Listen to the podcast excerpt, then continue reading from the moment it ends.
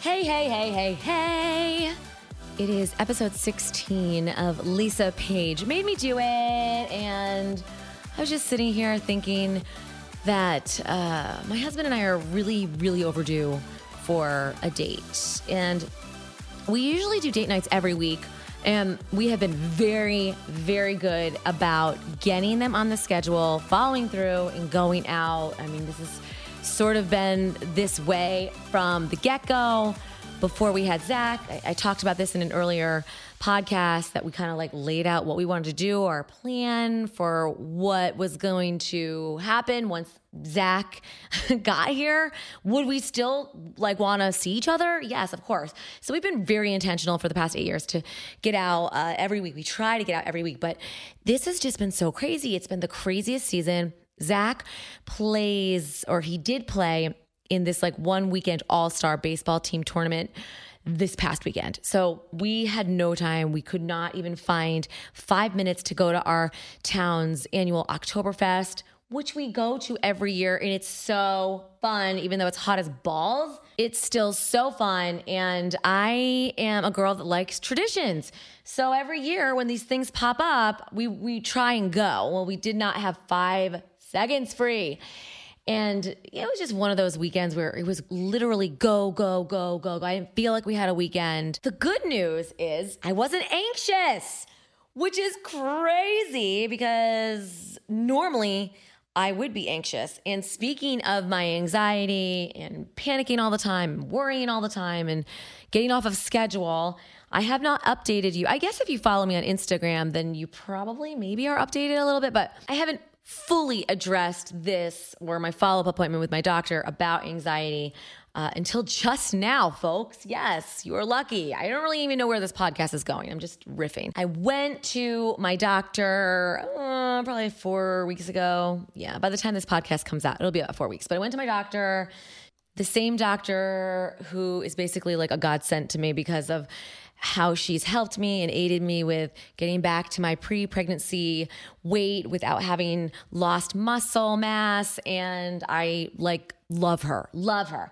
And I talked to Dr. Lopez and I kind of explained to her what I was feeling and what I'd been going through. And I'm anxious about this trip that we're going on and the uneasiness of what I feel every few days. And so she said, That's so funny that you bring this up because I went back and reread your levels and your adrenals are low. They're low. And so she explained to me a bunch of stuff that I half understood. But the long of the short of it is my adrenal levels are low.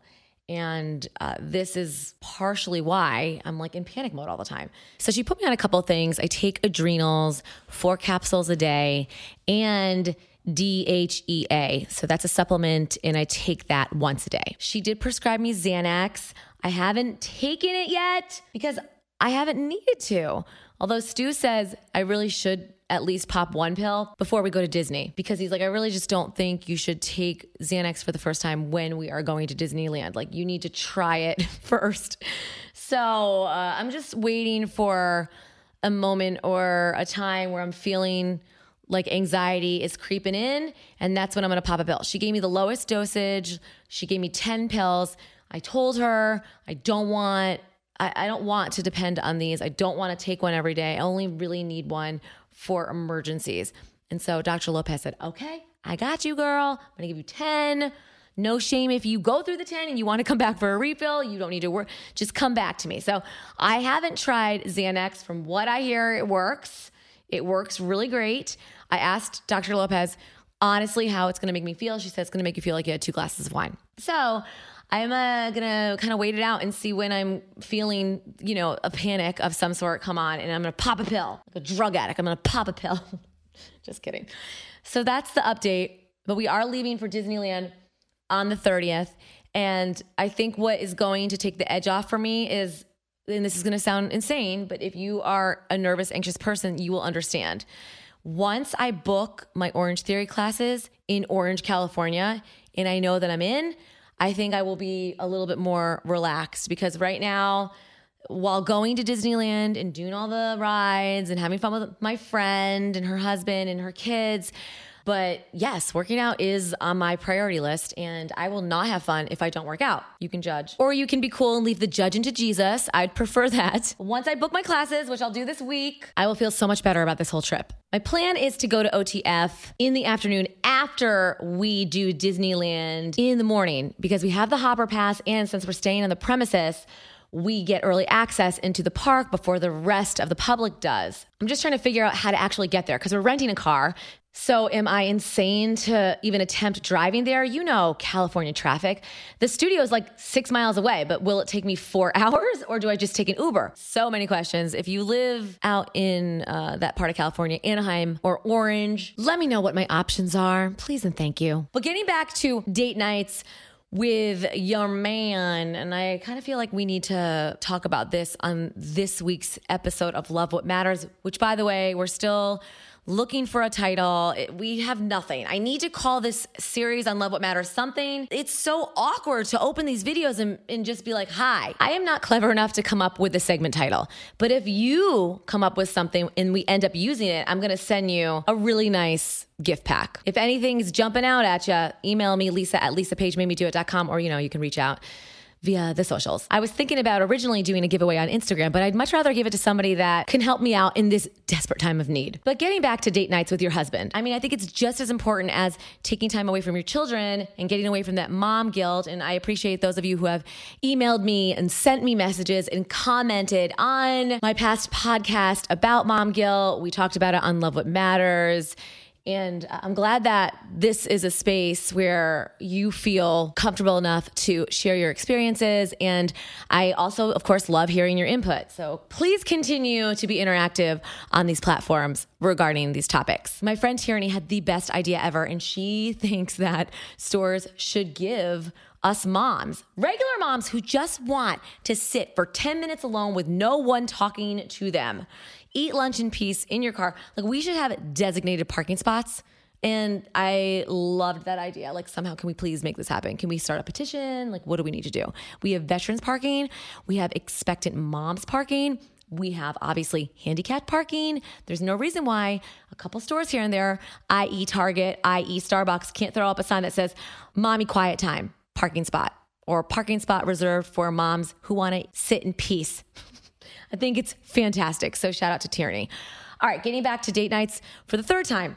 Stu and I decided before we had Zach, date nights were definitely going to happen. And we have been super consistent for the last eight years. I don't want to brag, but we're killing it. Sure, there have been weekends where we did have something planned, but something may have come up or we had previous obligations of some sort and we ended up not going out. But overall, we're crushing it. We have an impeccable record of keeping our date nights regular. I highly recommend it. Call your mom, call your sister, mother in law, whoever, and ask them if they can help you out. I'm sure they would. And if you don't live by family, we really don't. I mean, we have nobody that I can call. My brother's certainly not coming over to watch my kids. Then it's time you step it up and find a babysitter. They even have babysitting services. Nannies on the Go is the first place I can think of because it's the first place I passed when we moved to Dallas almost eight years ago. But my best advice if you are sort of in a pickle, you don't know where to start, you're a new mom, you don't live by family, who the hell are you gonna call? If you go to a church and you have a children's ministry at your church, for sure look into some of the girls that are working in the classes. That's how I found our first two sitters, and they worked out so great Monica and Natalie. I used both of them for a good couple of years. Yeah, they rotated weekends, and it was perfect because they were, you know, finishing up college and sort of on the lookout for other jobs, but their boyfriends at the time were living out of state or still finishing up college. So they didn't go to see their boyfriends all that frequently, which was amazing because that was more date nights for us because they were always looking for money and willing to babysit on a Friday or Saturday night. So it was like honestly the best situation. That was, of course, until they both left me to go get married. So that sucked. Here in Texas, the girls get married at like 20. But like I said, they were so consistent. They were so responsible. They were God loving girls, and we kept them for a good couple years. But if you don't go to church and you're gonna go down like the care.com route or Sitter City, one thing I found was so helpful is when you are looking for a babysitter You want to put the ad out. Take the initiative and write up what you're looking for, the qualities in a babysitter that you're looking for. Since my kids were little at the time, I did not feel comfortable leave, leaving them with a 16 year old or even an 18 year old for that matter. With the exception of Monica and Natalie, I wasn't looking for any youngins. You know what I'm saying? I was very specific with the criteria that I was looking for. Uh, when it came to hiring someone new to watch my kids. And I also wanted somebody that was going to be available. Like, if you know that on Saturday nights you are free, like you're maybe an older woman who is not actively dating, or you're widowed, or you're divorced, and there's not really a chance of you having these little pop up dates, you are the perfect babysitter for me. But really, you know, cater to your needs and don't be afraid to write down what you want. Be clear about your hourly rate. I know when I put down what we were paying, I put the number and then said firm. Just letting potential babysitters know you're not coming to my house and we're not negotiating. This is my final answer. With that being said, I will tell you, you're going to find it very hard to get somebody, especially with the criteria you want and the experience that you want, and somebody a little bit older. They're not coming for $10 an hour, and you'll be lucky to find somebody to come for $15 an hour. So you've got to be willing to pay. Now, if this means you can't go out every single week, I understand. Not everybody can afford a babysitter every single week. What I'm saying is you need to carve out time for you and your husband, whether it's weekly, monthly, but please, please, please don't be one of those couples that has no idea what the hell a date is, what it feels like to be away from your house and your kids. You've got to make the time. Another idea, another option for you, and these are way cheaper than even getting a babysitter, is a parents' night out situation. This is another great alternative to grabbing some alone time with your boo, not having to pay a ton. The only downside is that you have to put them to bed. And sometimes that is not fun. The whole appeal of having a babysitter come to your house is that they have the fun task of the bedtime routine, not you. That's why we pay them the big bucks. Parents' Night Out is another really good option. You can get together with your friends, plan it so all the kids can go together. It'll be great. Maybe you're in a season of life right now where you really have no time. You don't have the time to do it. This weekend, Stu and I saw each other three times, literally, like uh, in and out of the door. Hi, bye, where are you going? Okay, yep, text you later. We did not go out. We could not go out this weekend. We did not go out the weekend before.